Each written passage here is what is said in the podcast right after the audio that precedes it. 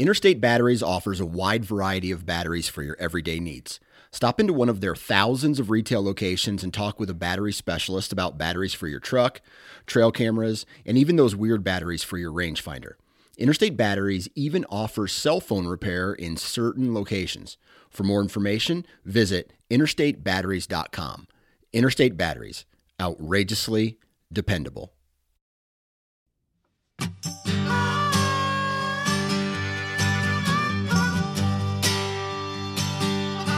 Welcome to the How to Hunt Deer podcast brought to you by Tactacam. This podcast aims to educate those who are interested in becoming deer hunters, brushing up on essential skills, or maybe just adding a few new tactics to the toolkit. We cover a variety of topics that will help you be more confident and successful in the field while you're hunting deer. Thank you so much for tuning in this week. It is officially September. Folks are chasing whitetails all around the country North Dakota, Tennessee, Florida. Uh, lots of other states are going to be opening up here in the next couple of weeks, so it is time to talk early season whitetails. Now, conventional whitetail wisdom espouses a few basic tenets for early season hunting find where the deer bed, find where they eat, and don't hunt in the morning. Now, last week we talked with Josh Honeycutt and talked about some of the situations that might make hunting mornings really good in the early season, and we're going to dive a little bit deeper into that this week.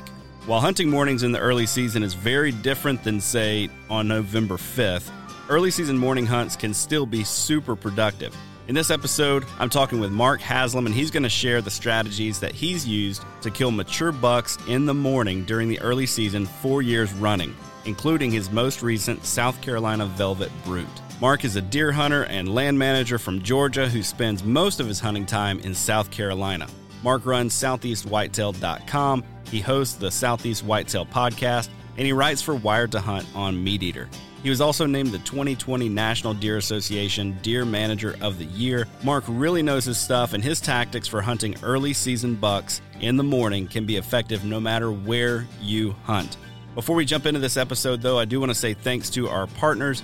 First of all, Deer Lab. Deer Lab is the number one trail camera app for land managers and Hunters. It works with your pictures from any camera with an SD card. It's packed with features, including the ability to filter your photos, which really comes in handy, and it gives you one place to store all of your photos without cluttering up your computer. You can get a free trial of Deer Lab for 30 days. There's no credit card required. Just head over to their website, deerlab.com, to sign up. Then, if you decide to pull the trigger, you can use the code HUNTDEER, all caps, to get 20% off of any plan. Next up, Huntworth. I've bragged on their lightweight warm weather gear all summer. It's going to be huge for me heading into these early season hunts. And uh, they just launched some new cold weather gear with heat boost technology. It's got graphene infused fabric. They've reduced the bulk while at the same time making a warmer garment. So as you're making your plans for October into November and even the late season, go give this a look. You can find this heat boost line and all of their other gear at huntworthgear.com. Then finally, Tactacam, our title sponsor. Tactacam makes the absolute best point of view camera for hunters and fishermen and uh, outdoorsmen in general. Their new 6.0 camera is, in my mind, a huge step forward. It's got everything that I love from their 5.0 cameras one touch operation, optional remote control, weatherproof, it's light, it's durable, it gives you 4K footage, up to 8x zoom. But now they've added a screen, which in my mind was the only downside, if you want to call it that, to the 5.0 previous models. With that, you can go rewatch the shot immediately. You can use the screen to control the settings on the camera, and uh, with it, they really took their their value of being user friendly up a whole other notch. I can't wait to use one this fall. They also just launched a new Solo Extreme camera. It's a little more of a budget friendly option, but still gives you HD video, one touch operation, all the other things you know and love from your Tactacam cameras. So go check them out at tactacam.com or you can grab one of their wildly popular Reveal X Pro cameras at revealcellcam.com. Now, with all that stuff out of the way, let's jump right into the conversation with Mark Haslam. Joining me today for the How to Hunt Deer podcast is Mark Haslam. Mark, what's going on, man? Hey, Josh. Um, doing well. Just coming off a long holiday weekend. Hope you're doing well, and I appreciate you having me on today. Yeah, man, absolutely. Yeah, it's, uh, it's that it's the Tuesday after Labor Day, as we're recording this. And uh, man, I don't know about you, but I'm struggling today. Yeah, yeah. Oh yeah. I know what you mean. Having a hard time getting my mind back in it. So we we went out of town and and did some traveling. got back in kind of late last night, had a lot of podcast work to catch up on, and then getting the kids up for school this morning. Man, I'm just it's been it's been slow going, but but I, I think we can make it through a podcast episode. You think you think we can make it? I think so. I, I, I have completely disconnected from my office right now, so I'm ready to go. I, I went in early, just get some work, and now I'm ready to. I think I've done enough work for the morning, and now I'm ready to talk about deer. There you go. Good deal. Good deal. Well, yeah, man. On, on, that deer topic, Mark, you've got your hands in a lot of different things. So you, uh, you do some writing for the Meat Eater. You do a pod. You have a podcast, Southeast Whitetail. Uh, you were also the 2020 uh, Deer National Deer Association uh, Manager of the Year. Is that right? Yes, that's correct. Yeah, and you're also in real estate. So, man, you've got your hands sort of all over the place. Why don't you give us a brief kind of rundown of who you are, what you do, where you hunt, and all that good stuff? Sure, I'd, I'd be happy to, Josh. I, um, like I said earlier, my name is Mark Haslam, and um, um, we have a family farm in South Carolina, kind of a lower western uh, South Carolina. Uh, we've had that since 2006, and before that, we in a hunting club that I could going back to I was in kindergarten, so we I've pretty much hunt I've hunted most of my life in South Carolina, as opposed to Georgia, which is where I live.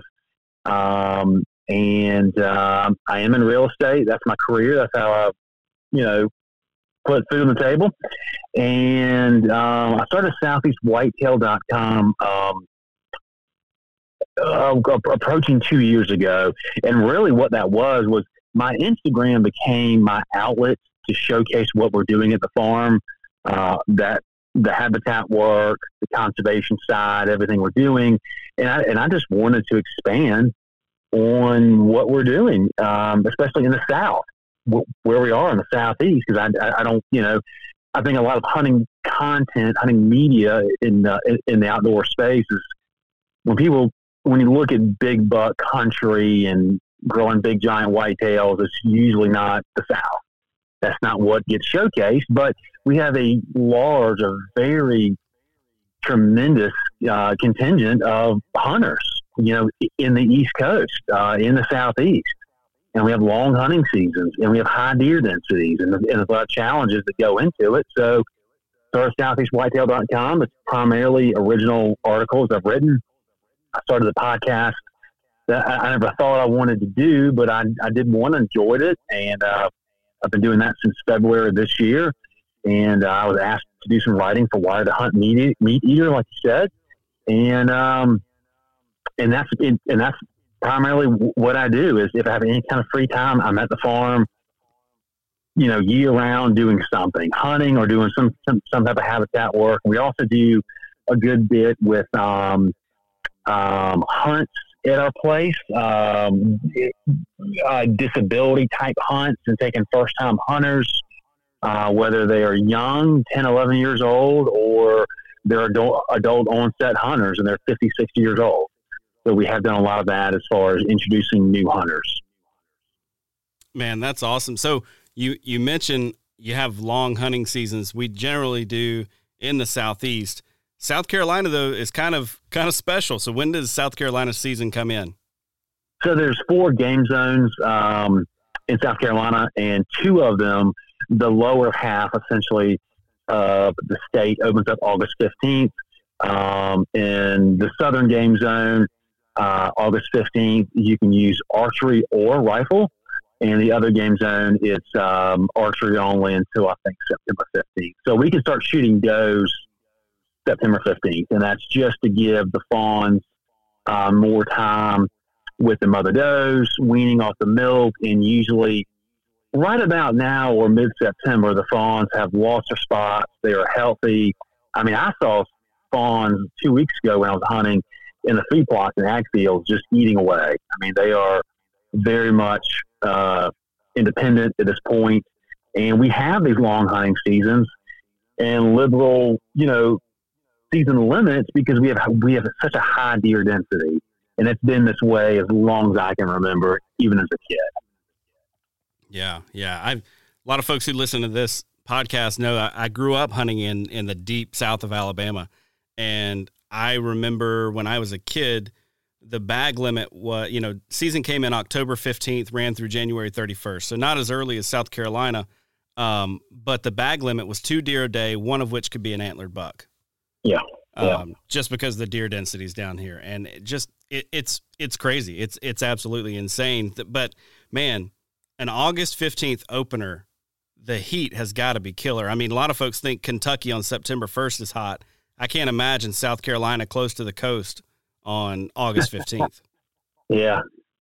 It's not exactly a good cold front the first week in November, but you know, I love it for a couple of reasons. One is because it's the challenge of it. And I know some people might think that summer deer, you know, they're on that summer schedule and it's like shooting fish in a barrel and, and you know exactly where they're going to be. But, you know, we, we're not shooting does yet. We can't shoot them until September 15th. So you're shooting, you know, you're, you're hunting mature bucks and they're going to do what they're going to do every day, but you don't know what time. And, and, and mature bucks do not, they don't all just show up, you know, an hour before dark in a big field every single night. We have a lot of deer and you can educate these deer very quickly. So as soon as you start hunting, as soon as they start seeing and smelling you around, you know, uh, dawn and dusk, they change their tune. It's a, it's a challenge, and then also, you know, like like I mentioned before, I'm at our farm as much as I can year round. I I mean, I busted uh, from the time we plant food plots in the spring all through the summer. So I mean, I'm out there in the heat throughout the summer. So, it, you know, and also live down here. So it's not like I'm traveling somewhere new to hunt the heat. I mean, I'm living, breathing it. So it's, uh, I mean, it's, it's a, I mean, it's a steamer right now uh, in Savannah right now. So it's, you know, it's just the nature of it. Yep. Yep. Man, I'm curious if you can tell me a little bit about the farm uh, where you hunt, kind of how that developed. And then I'm really curious about that piece of, you know, letting the deer know that you're on them this early in the season. I mean, one, it's hot. You got a lot of swirling winds.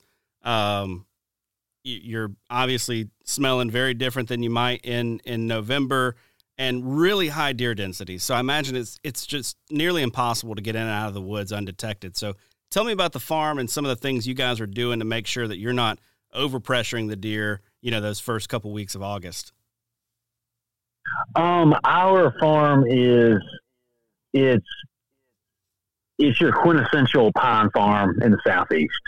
Um, the the majority of the land is loblolly pine trees that's grown as a crop for you know for sale. You know when you thin early on, it's going to be pulpwood, uh, you know toilet paper, plywood, paper towels, all that kind of stuff, printing paper, and then as you thin the second time, you get a little bit more you know lumber out of it, and then the ultimate goal is maybe about 30 years or so, and they might be, you know, telephone poles. Um, that's kind of goal, and then you start over. Um, so that's primarily what it is, but we do have a lot of ag fields that we lease to a farmer, and he rotates, you know, crops. This year's cotton and peanuts, and that helps us out uh, as far as, you know, food, food and nutrition for the deer. And I know people might have a stigma about cotton or think, you know, cotton, the deer don't eat cotton, but I I've got plenty of photos on my phone of current deer browse on cotton plants. They will eat anything and everything, and they do, even if they have better options very close by because they're just great. I mean, they're just grazers. Um, but with a farm, just a long story, very, very short, is that we took our time with it, bought it in, in 2006, and we took our time at the very beginning because we didn't really know what we were doing. I mean, we were in a, in a hunting club. I say we didn't know what we were doing as far as land stewards we didn't. We were in a hunting club for a couple decades, practicing QDM, quality deer management, and everything that QDMA, now NDA, uh, practices and what they preach. So we had that general basis, that general foundation. Uh, but then it was just a long process of just taking our time, learning from mistakes, and that learning curve of working the habitat to, to, to basically blend forestry practices to maximize our income for growing trees, but then also for wildlife benefit. So it's not all about growing trees. There's that happy blending of growing trees and creating that habitat for not only white-tailed deer, but for bobwhite quail and eastern wild turkey, which those last two species very much need our attention in the southeast. Yep, yep, absolutely. How how big is that farm? Um, we are at nineteen hundred acres. Nineteen hundred acres. That's a good. Ch- it's a good chunk of land. Um, but when you're running a, a, pine operation on the property as well, you need big chunks of land like like that, right? I mean, it takes a it takes a lot of land to really to be able to to do um, do what you want to do as far as managing and and farming for timber. I, I think there's a misconception a little bit that when it comes to especially properties where you're trying to maximize pine yield um, on a on a piece of land, uh, that there's not really a lot that you can do when it comes to habitat management. So I'm curious some of the things that you guys have done to kind of blend the two priorities, right? Making some money off the land, you know, being able to sell the pines, bring bring bring pine to market, but then also doing what's best for wildlife. Yeah, and, and I'm glad you brought that up because that's something that people talk about. Well, it's something that I talk about, but it doesn't really. A lot of people. I mean, a, a lot of the stuff we're going to talk about, especially especially like like habitat work, just like what I mentioned a minute ago. My myself, my family, we didn't know this stuff, you know, coming out of the hunting club because we weren't doing land work. So it, it took a while, but basically a top level o- overview is that over time we have very much diversified the landscape of the farm, fragment the land to where our age class pine trees, they're all, we, we have multiple different age class pine trees. And the reason why you want to do that is is so that your your trees aren't the same age, so that when when they get thirty plus years old, you're not sitting there saying, "Well, I need to cut all these because the market's hot. We can get a lot. You know, the the price is great, so we're going to clear cut the entire farm." You don't want to do that. Uh, you know, clear cuts are great, but but just massive cuts, especially your entire property, is not good. So when you clear cut um, smaller sections, like five to maybe 20 acres or like 50 acres, you're going to, um, you know, you're going to make money off the sale. And then you're going to replant pine trees, which typically, if you were to clear cut a section of southeast in anywhere from, you know, January through like the early fall, you would then spray some herbicides, you know, kind of kill off any volunteer growth. You don't want any volunteer pine trees coming up. And then you're going to replant pine trees the following dormant season, that following January, February. And then at that point, you should have a nasty bedding thicket within two to three years. It just depends on really your soil, how much, you know, rain you're getting in soil.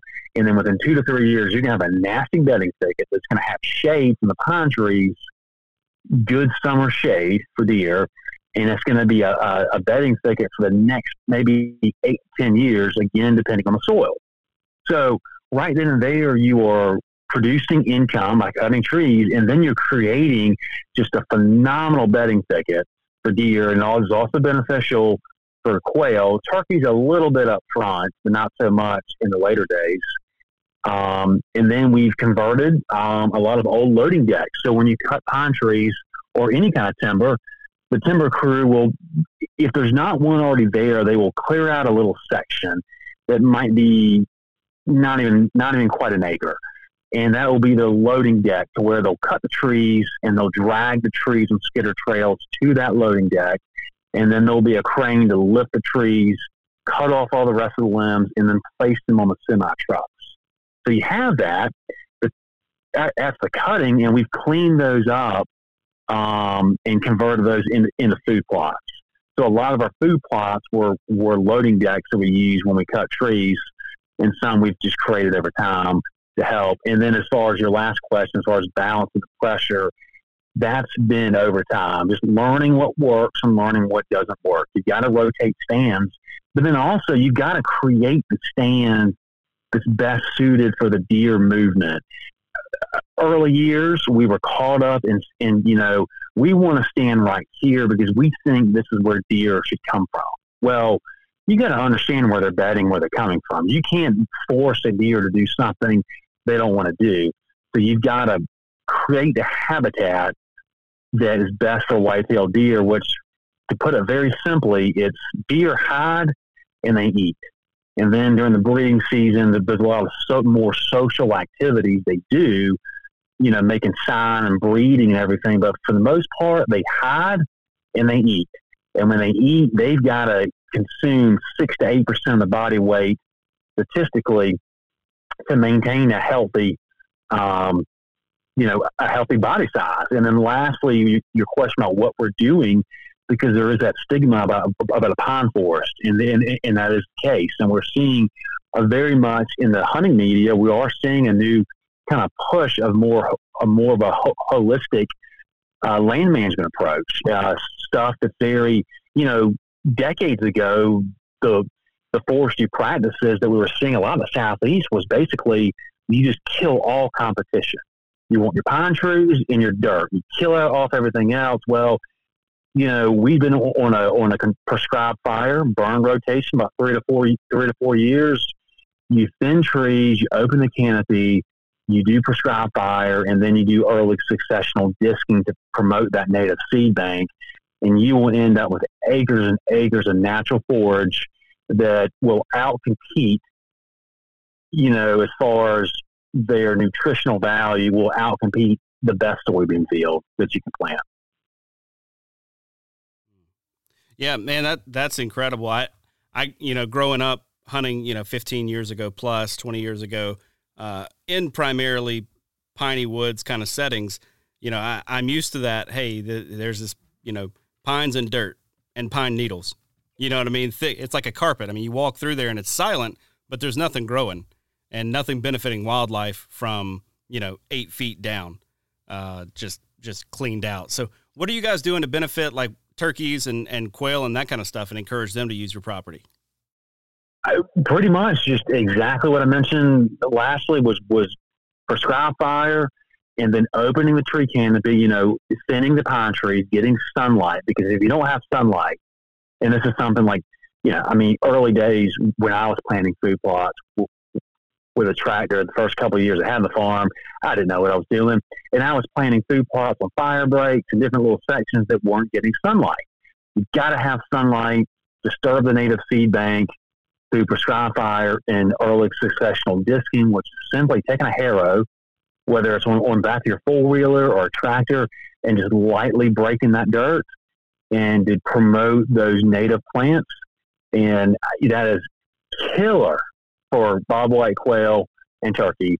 Lastly, for the turkey and the quail, you've got to have those kind of thick areas and just um, you, got to, you know, someone put it best, and it, it, it, might have been Dr. Craig Harper, who does a lot of work with, with, with the NDA at the University of Tennessee talks about putting the bush hog up.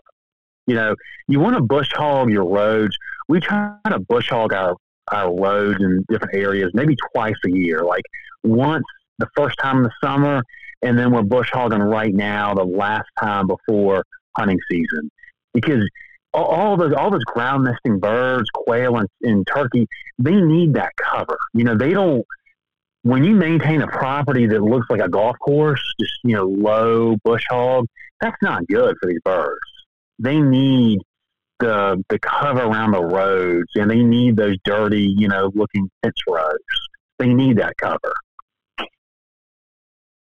Before we jump into the buck that you killed, was it on opening day of South Carolina season? It wasn't. It was the following week. So we opened the fifteenth, and and we didn't start hunting until the following week, the twenty second. Gotcha, gotcha. So before we get to the story of that buck, which I mean, absolutely beautiful deer, one of the things that I'm curious about when it comes to uh, managing a property, and you know, like you said, you're going to plant those pines, and within two to three years, you're going to have just a big, nasty bedding thicket, and then it's going to last that, that way for six, seven, eight, nine years, or or however long until you know things start to change. Um, I'm curious about the differences that you've seen in the way deer bed in you know where you're at, uh, pretty flat pine woods. Uh, compared to what we might see or you know written or see on uh, YouTube and that kind of stuff when it comes to like the Midwest or hill country and that kind of thing. Like how do you how do you see the deer bedding? I see deer bedding just any which way. I mean, they will deer bed all over the place, and that's kind of across the board with goes, you know, doe groups and bucks. Um, now, I will add that, like right now, bucks are still in their summer mode. Although most of our velvets already peeled, and there there are still some bachelor groups, but they'll start to break up and start to bed separately. But uh, they'll bed it's just anywhere and everywhere. So when people talk about looking for south facing slopes or north facing slopes, whatever it is out in the Midwest, I can't relate to that because they bed they bed where they feel the most safe. It, it, it's and, that's what I mentioned earlier about safety. They bed where they feel the most safe, and then also very close to food. So, you know, like if you look at an aerial map of like Iowa or or even like northern Missouri, it's going to look like that traditional farm type country. But if you look at, at an aerial map of our farm or the southeast, you're going to see a lot of ag fields too and food plots, but it's just massive green blocks of pine trees. Some might be thick, some might be thin. Um, a lot of deer hold up in swamps. If it's swamps down here that have standing water, um, deer bed in there, and they're nasty. They're very dangerous, but it's like a security system because there's not much going in there. You know, I, I people talk about coyotes, but coyotes they are smart. They are very smart creatures, and they're going to go about the same places you and I want to as a hunter. So, like those those nasty pine thickets that are low with briars and young pine trees, a coyote doesn't want to go in there. They're not going to close their eyes and just rip through there. Um, they're going to, you know, they're going to hunt the easier stuff that, that aren't in. So yeah, deer bed any which way, and it gets even more tricky during the rut when these bucks are up, just day day in day out, all all day, just running hard, chasing these does. They, I mean, you know, it might be it might be this way in the Midwest. I don't really know, but they they're not going back to their traditional bedding sites that they bed outside the rut. They're going to lay down the side of a road, you know, like a dirt road, and, and you're going to jump them just anywhere, you know, just any kind of which way. So that's why it's even more important to really work the habitat and create the bedding and understand where they bed so that you can better lay out how you're going to hunt them. Yeah, man, that that can be really really tough trying to locate bedding. Uh, do you see do you see consistency and you know, hey, they really seem to like this area or is it just like, man, who knows? Yeah, and that's why and that will play right into the story of my buck from last week there are there, there, there are definitely some similarities. Yep. Just want to take a quick minute to let you know that the How to Hunt Deer podcast is brought to you by Tactacam, makers of the best point of view cameras on the market for hunters and anglers. Their gear is made by outdoorsmen for outdoorsmen. Archery openers are just around the corner, and Tactacam just released several new products to help you share your hunt and take your scouting to the next level.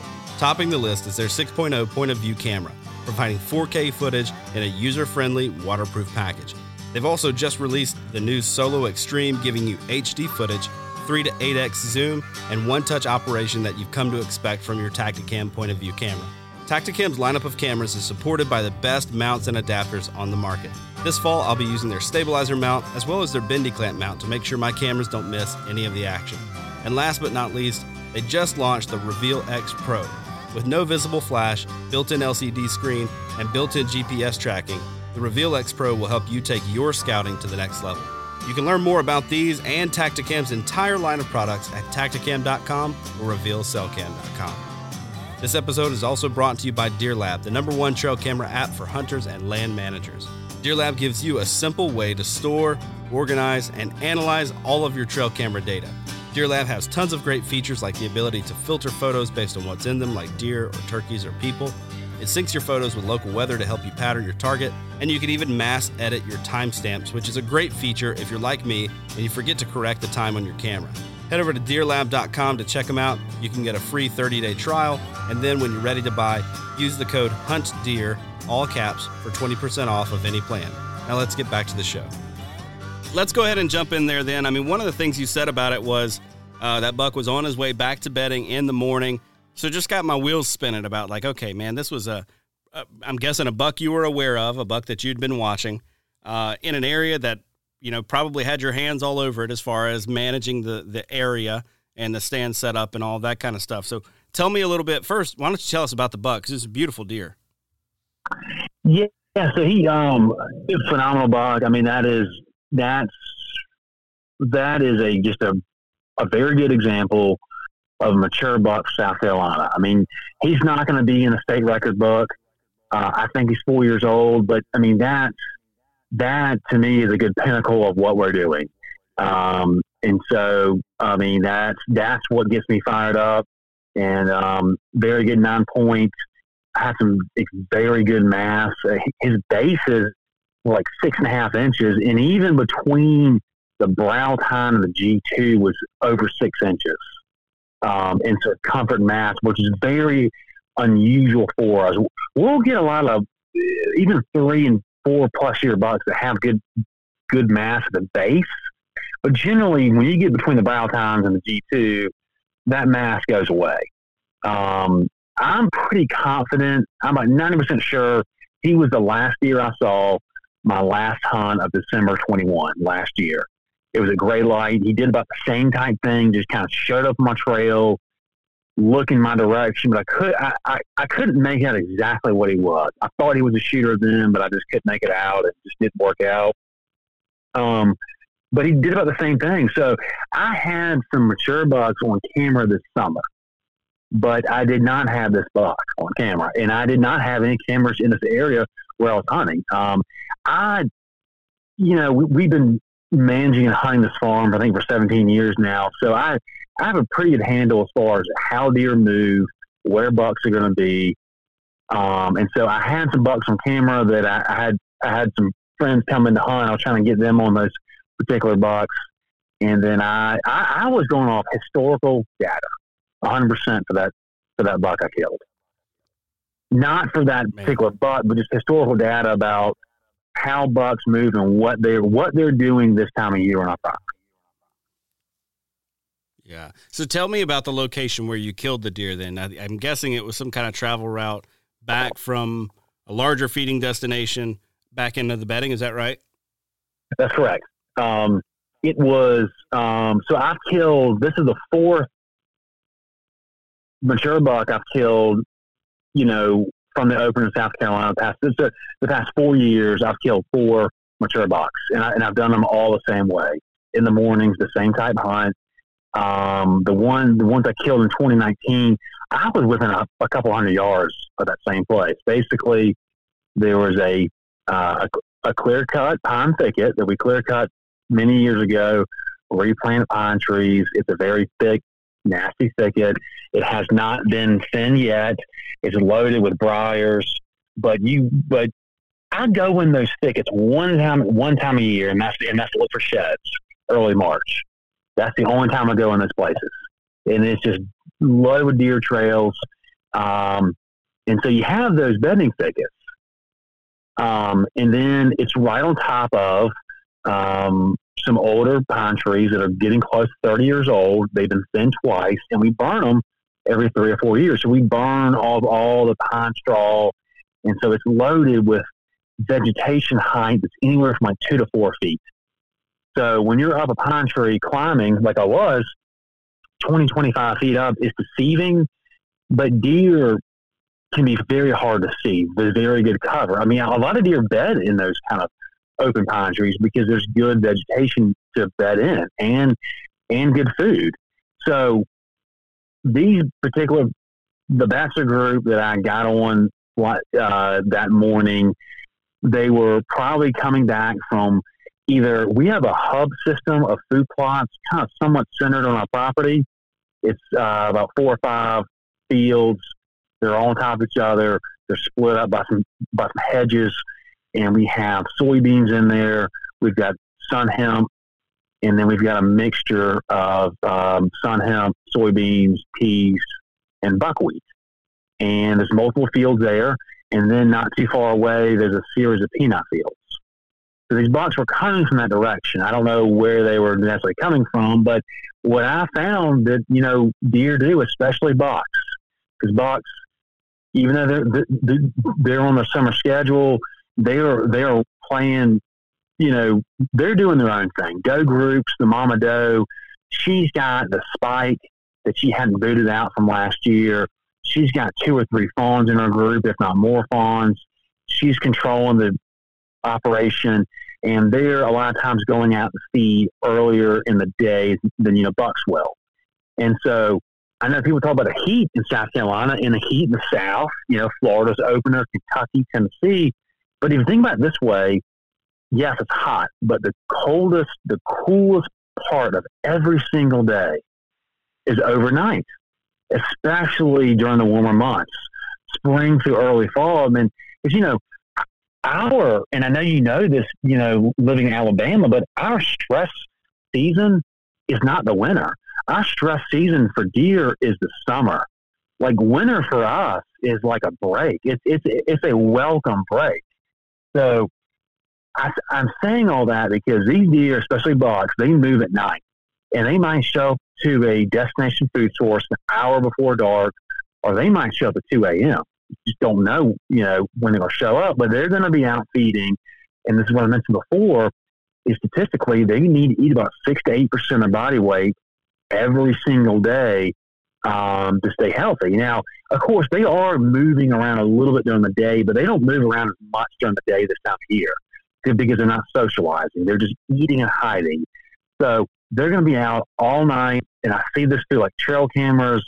They go to one field, they feed their own peanuts, and they go to the food plot. Then, then they bed down, and they'll bed down somewhere overnight, you know, just for, for an hour or two, a couple hours. They'll bed down in food plots, and then they'll get up and start to, you know, leave those big fields at, you know, well before gray light. So like when I'm running trail cameras and I'm getting some big bucks, and the people that follow me on Instagram, they see I've got some big bucks, but it's all like 2 a.m. or 5 a.m. or it's dark. It's not it's not daylight hours. I don't worry about that. I don't care about that because I'm not I, I'm not trying to kill a big giant buck, a four plus year buck on a big open field. It can happen, but it's a very low percentage in, in, in the big picture. But I want to know where they're feeding at night and then I backdoor them and cut them off when they're going back to bed. Um, because th- th- these bucks, and this is what I've learned over time hunting mobily, is, is they're out all night feeding, and then a gray light, they're they they're leaving the big fields, but then they enter those pine trees, like what I mentioned, thinned and burned. And they have that cover. They feel safe in those pine trees, and then they're milling their way back, browsing their way back to bedding. Yeah, so you get a lot of a like a lingering effect yeah. through through those bigger yeah. pines like that. Absolutely, and I, I, had a little bit even longer lingering, lingering effect that Thursday morning when I shot the buck because it was raining. There was uh, some thunderstorms. I mean, it's, it's it's rained almost every single day in the south uh, this summer, and there was a, a pretty pretty good thunderstorm that was going well before daybreak. And um, you know, I've seen this with bucks hunting early season is that some, you know, I'm sure sometimes they go back to bedding earlier, you know, but there's times where they get delayed and they're out feeding all night and they'll just kind of hunker down somewhere. Maybe they'll bed down or they'll just hunker down somewhere and then they'll come on back and they might get delayed a little bit of the rain. But as far as the rain, I, I would imagine these deer welcome the rain. I mean, they kind of cool them off, you know, get rained on, you know, and also be up on their feet, on their hooves when it's raining as, as, opposed to bedding down. Yeah, I think if I had a if I had a, a, fur coat on out in the woods and I was forced to stay outside all day in the summer in South Carolina, I think I think it, once it started raining, I'd be like, oh yeah, I'll take that. Absolutely, for I, sure. I think I, I think I'd dig it. So tell me about the morning of the hunt, though. So you get up, it's raining or thunderstorming. You decide, man, today's the day I'm heading out. How did the morning kind of play out for you? Well, I, I had a I had a couple other guys up there. I had um, Josh Hilliard from First Light. He was down here hunting oh, with yeah. us. Yep. And he had um, um, a camera guy, Hunter Rudd from Capture Creative, um, filming him.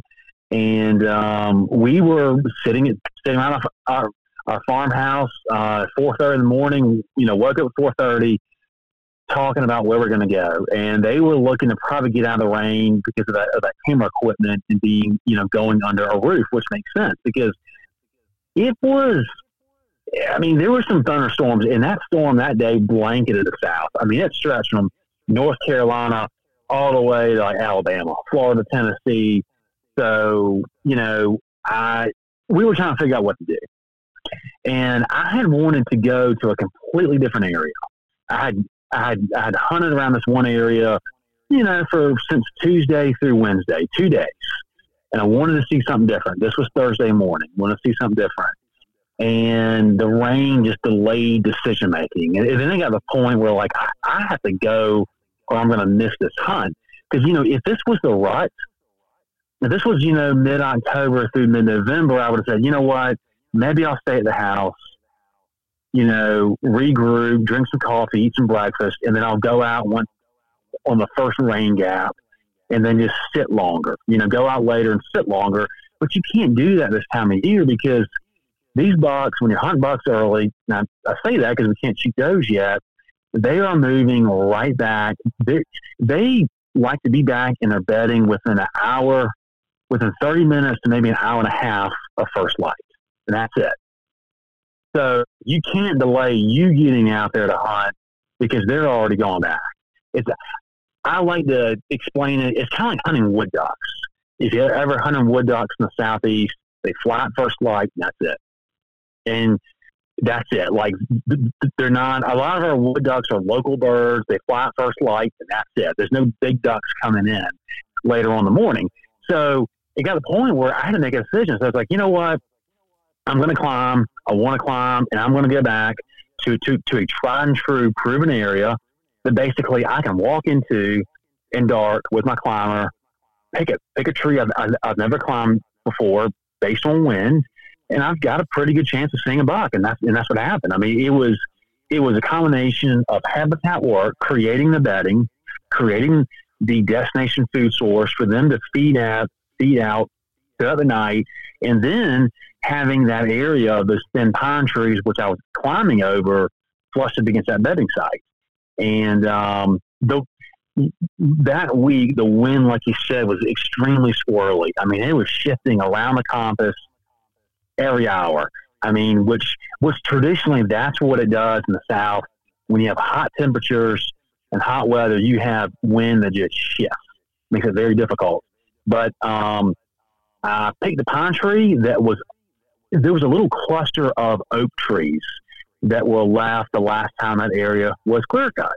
And so I love, I, I, I, I do like those because I, my pine tree, um, I should say that my climber faces the tree. I was rifle hunting. Um, my climber faces the tree.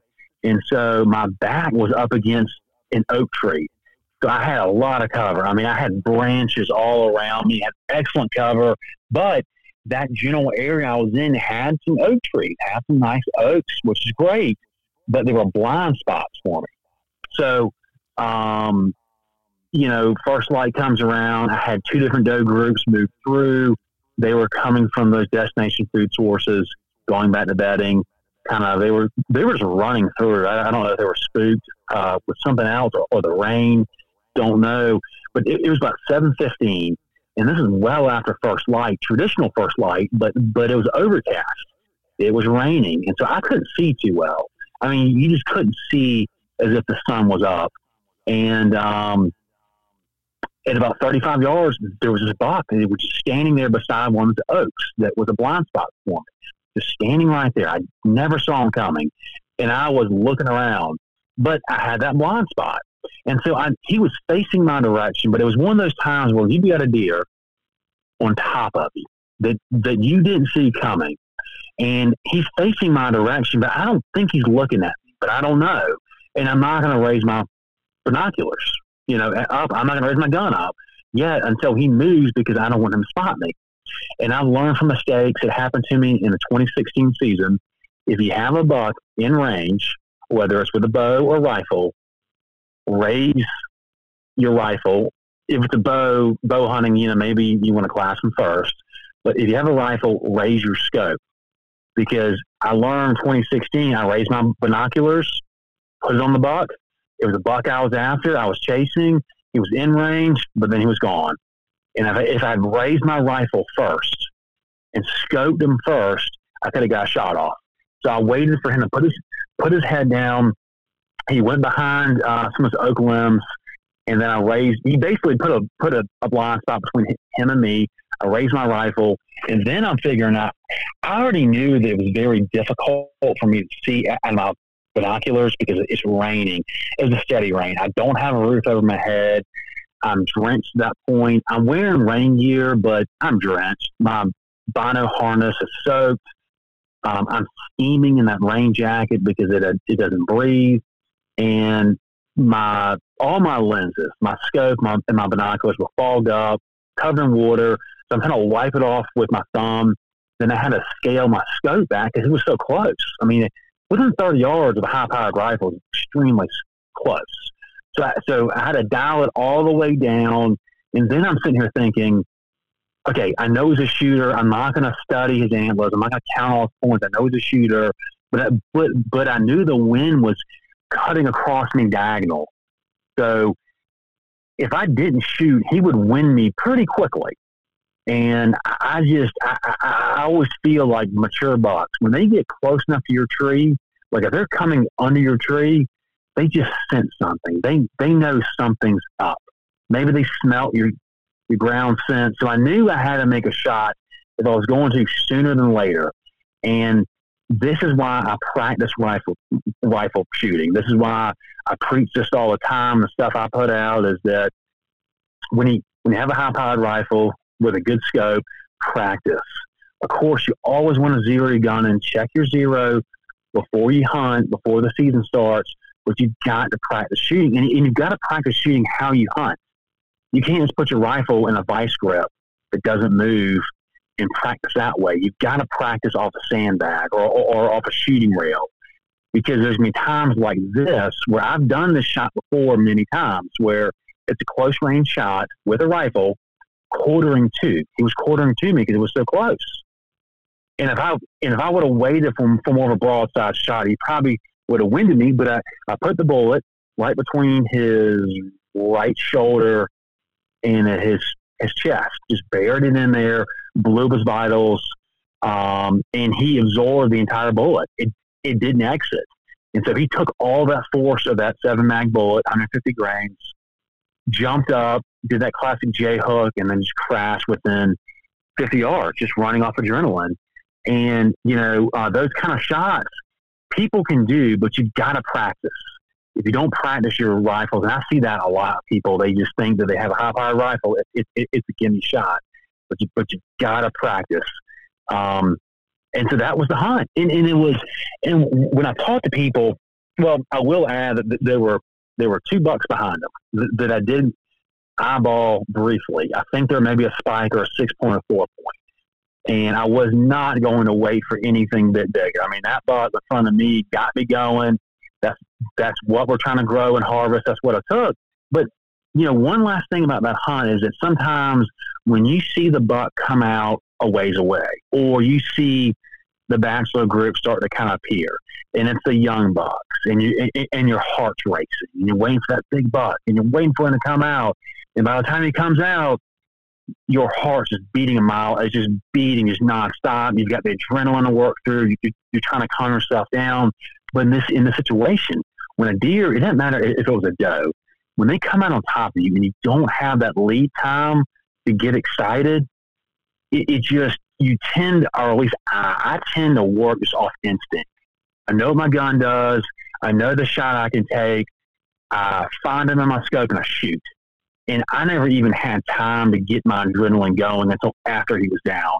And then it's just like, wow, what just happened? You know, I can't believe that just happened. Man, and was that your first morning out? No, um, I hunted all day Tuesday morning, afternoon, and then all day Wednesday morning and afternoon. And this was my okay. hunt. Yeah, okay. Thursday. Gotcha, gotcha. Man, one of the you know, I mean, obviously, I saw the deer, just a, a beautiful, beautiful buck.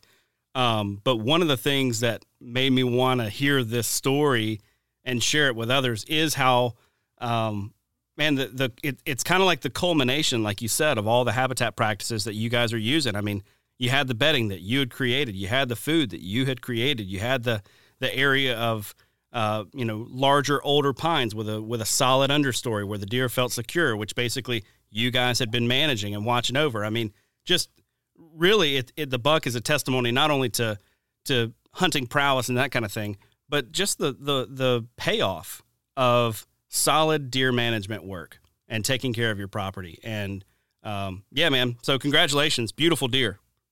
I appreciate that. And, and, and, you know, if anyone's listening and they and they don't have the ability to manipulate the land, if they're in a hunting club or they lease land or they have access, just you know, access.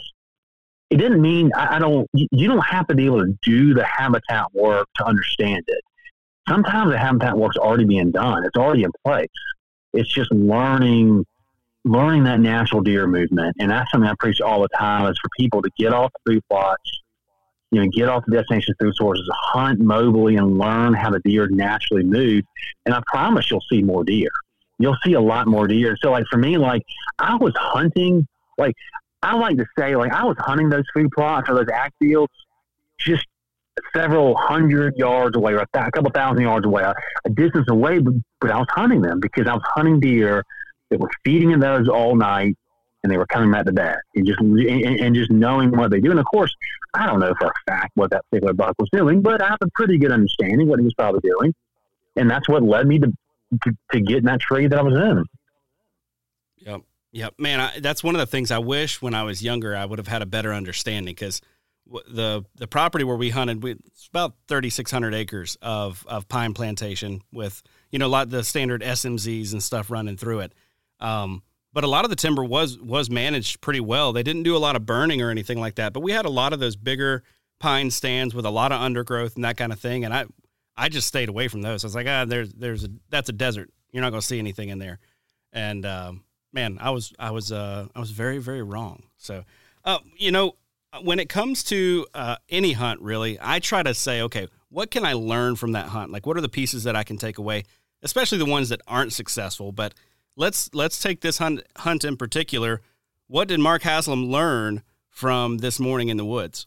Well, that's a good question. Um, learn a little bit more about how deer move in the rain, like that, that kind of heavy rainfall um, that came in before daylight.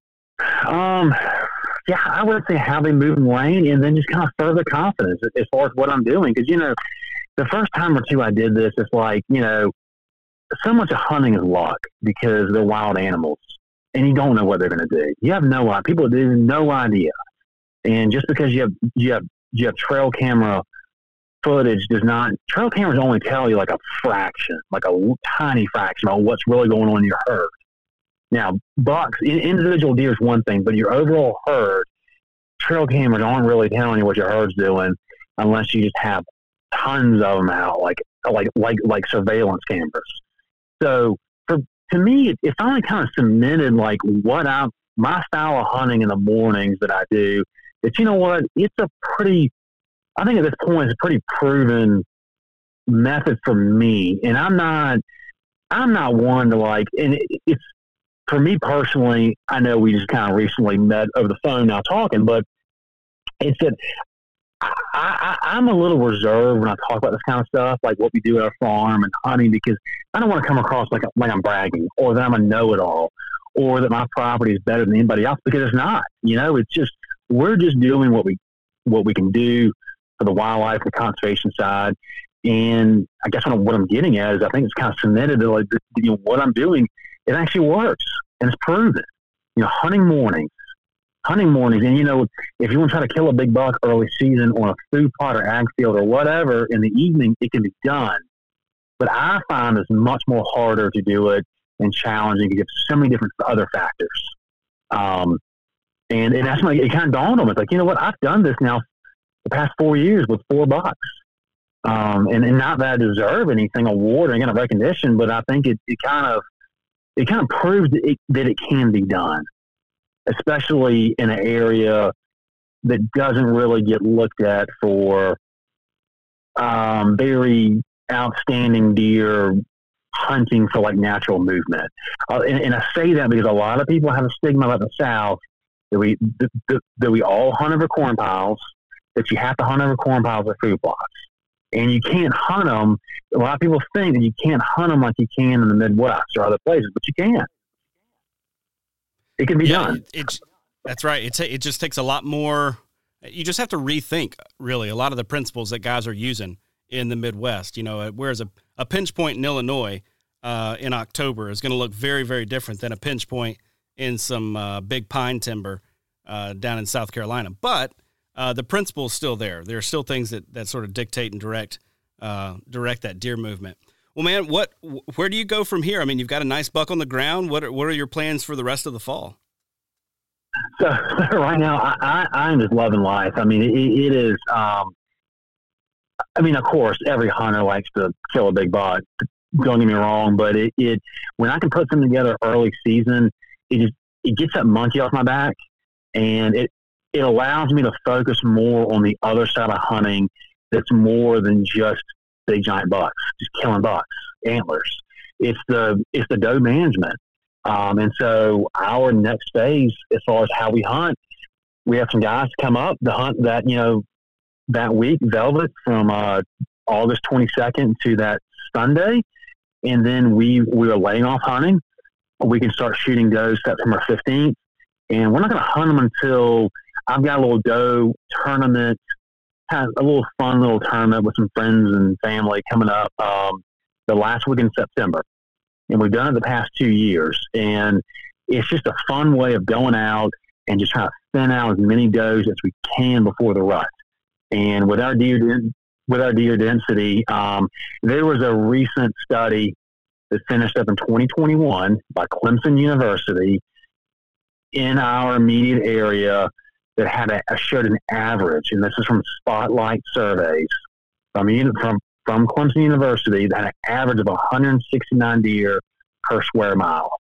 It fluctuated from it fluctuated, yeah, fluctuated from from from you know 108 to 229 deer per square mile. And I think that's I'm pretty sure that's 169 deer per square mile. So I say that because you know like that's that's great and all for a lot of deer, but that's a that's a major problem that you've got to understand what's going on with your deer how many does you need to shoot, buck to doe ratios, and then like what your neighbors are doing.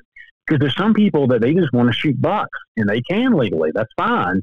But if your neighbor's only shooting a couple bucks a year, then all their does you're playing catch up with. So we try to get after does very aggressively early season, send some out, and then we'll let it play out down the rut. People hunt during the rut for bucks. We'll still shoot some does.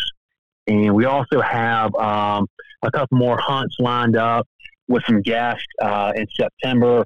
We um, do some work with, with a couple different foundations, nonprofits that uh, work with people that are sick and ill, terminally ill. And there's four adult hunters that are coming in, and, and they're both in stage four cancer, uh, be coming in in September. So um, we're looking forward to that. And then we have a young boy, he's 11. He hunted with us that week, um, uh, two weeks ago at a, at a place. He just was, I, he hunted very hard, but he was unable to get on a buck. Um, he's 11 years old. He's already lost eyesight in one eye, and he's supposed to lose complete eyesight within two months. And so he just, he, he's trying to experience everything he can in his life, and he wants to shoot his first deer. So he's going to come back uh, in, in about a week, and we're hoping that we can get him on a deer uh, now the doe tag, the does are also open. So that's that's that's kind of our season. We'll hunt bucks, and then we just just get aggressive um, with our doe with our doe harvest. Man, that is incredible, and and you know, good for you guys doing doing what you're doing, everything you do to give back. I mean, what a what a fantastic testimony, right? I mean, you have this this piece of property that is well managed, is well taken care of, and you could sit back and say, "Ah, we got it just like we like it," but you guys sharing the property like that, just that's amazing. Very heartwarming. So, man, appreciate you and everything that you do. Uh, where can folks find, you know, tell me more, more about your podcast, where folks can find your writing, all that good stuff. Yeah, so um, people can find me on Instagram at, at Mark Haslam. Um, that's H A S L A M. And also at Southeast Whitetail.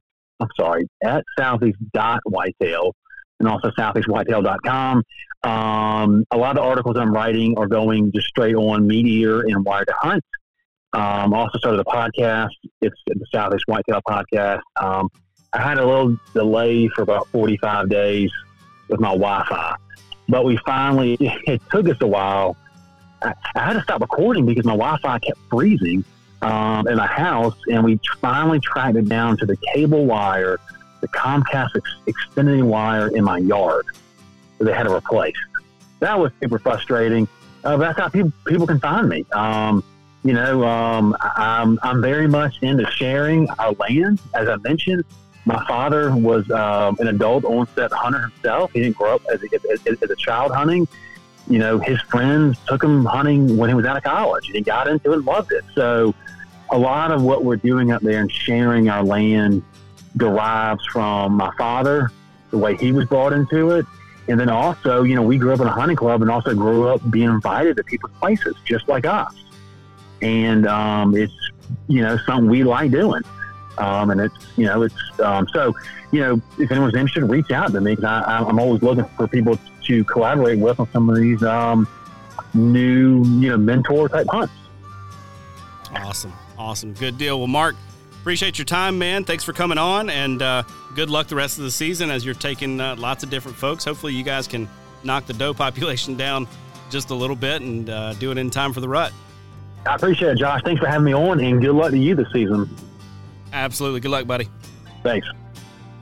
And that is all for this week's episode. Thank you so much for tuning in this week. Thanks to Mark for coming on the show. Looking forward to seeing what all he puts out as we move through the season this year over at southeastwhitetail.com, also on his podcast, Southeast Whitetail. Big shout out to our partners. If you uh, dig this podcast, please go show those partners some love. We couldn't do what we do here without their support.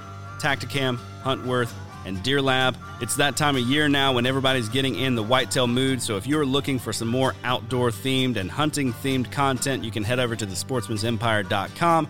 There you'll find this podcast, the How to Hunt Deer podcast. You'll find my other podcast, The Wisconsin Sportsman, and then you'll find a whole host of other relevant outdoor content.